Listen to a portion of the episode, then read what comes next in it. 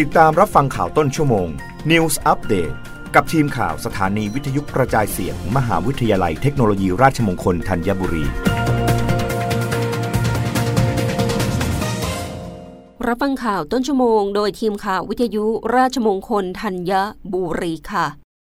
กรมส่งเสริมการค้าระหว่างประเทศ เผยกระแสคิดถึงเมืองไทยบูมในไต้หวัน หลังชาวไต้หวันมาเที่ยวไทยไม่ได้ ด้านโรงแรมและห้างสรรพสินค้าไต้หวัน จัดเทศกาลอาหารไทยและสินค้าไทยคับข้าง นายภูสิทธิ์รัตนกุลเสรีเรืองฤทธิ์อธิบดีกรมส่งเสริมการค้าระหว่างประเทศกระทรวงพาณิชย์เปิดเผยว่า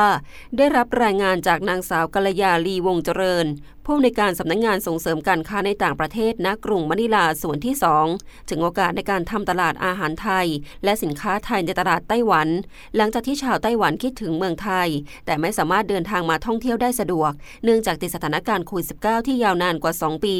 ปัจจุบันได้เกิดกระแสคิดถึงเมืองไทยโรงแรมและห้างสรรพสินค้าในไต้หวัน จัดเทศกาลอาหารไทยและสินค้าไทยกันอย่างคับข้างเพื่อตอบกระแสความคิดถึงเมืองไทยของชาวไต้หวัน โดยสร้างบรรยากาศเสมือนไปเมืองไทย ควบคู่กับการส่งเสริมการขาย ล่าสุด เมื่อวันที่ 3 มีนาคม กลุ่มโรงแรมในเครือ l ีโอฟูทัวริซึมกรุ๊ปซึ่งถือเป็นกลุ่มเงินทุนด้านธุรกิจร้านอาหาร โรงแรม และสวนสนุกยักษ์ใหญ่ของไต้หวัน ได้จัดแคมเปญพิเศษ Hello Thailand ขึ้น โดยโรงแรมและสวนสนุกในสังกัด ร้านอาหารกล่องแบบเบนโตะและร้านานเบเกอรี่ ได้ออกเมนูอาหารไทยสำหรับการจัดเทศกาลอาหารไทยร่วมกันทั้งหมดกว่า 50 เมนู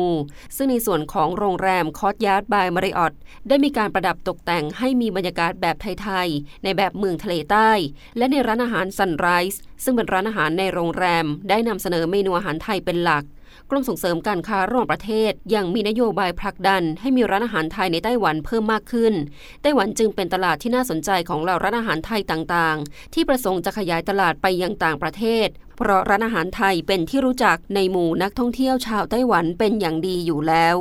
รับฟังข่าวครั้งต่อไปได้ในต้นชั่วโมงหน้า กับทีมข่าววิทยุราชมงคลธัญบุรีค่ะ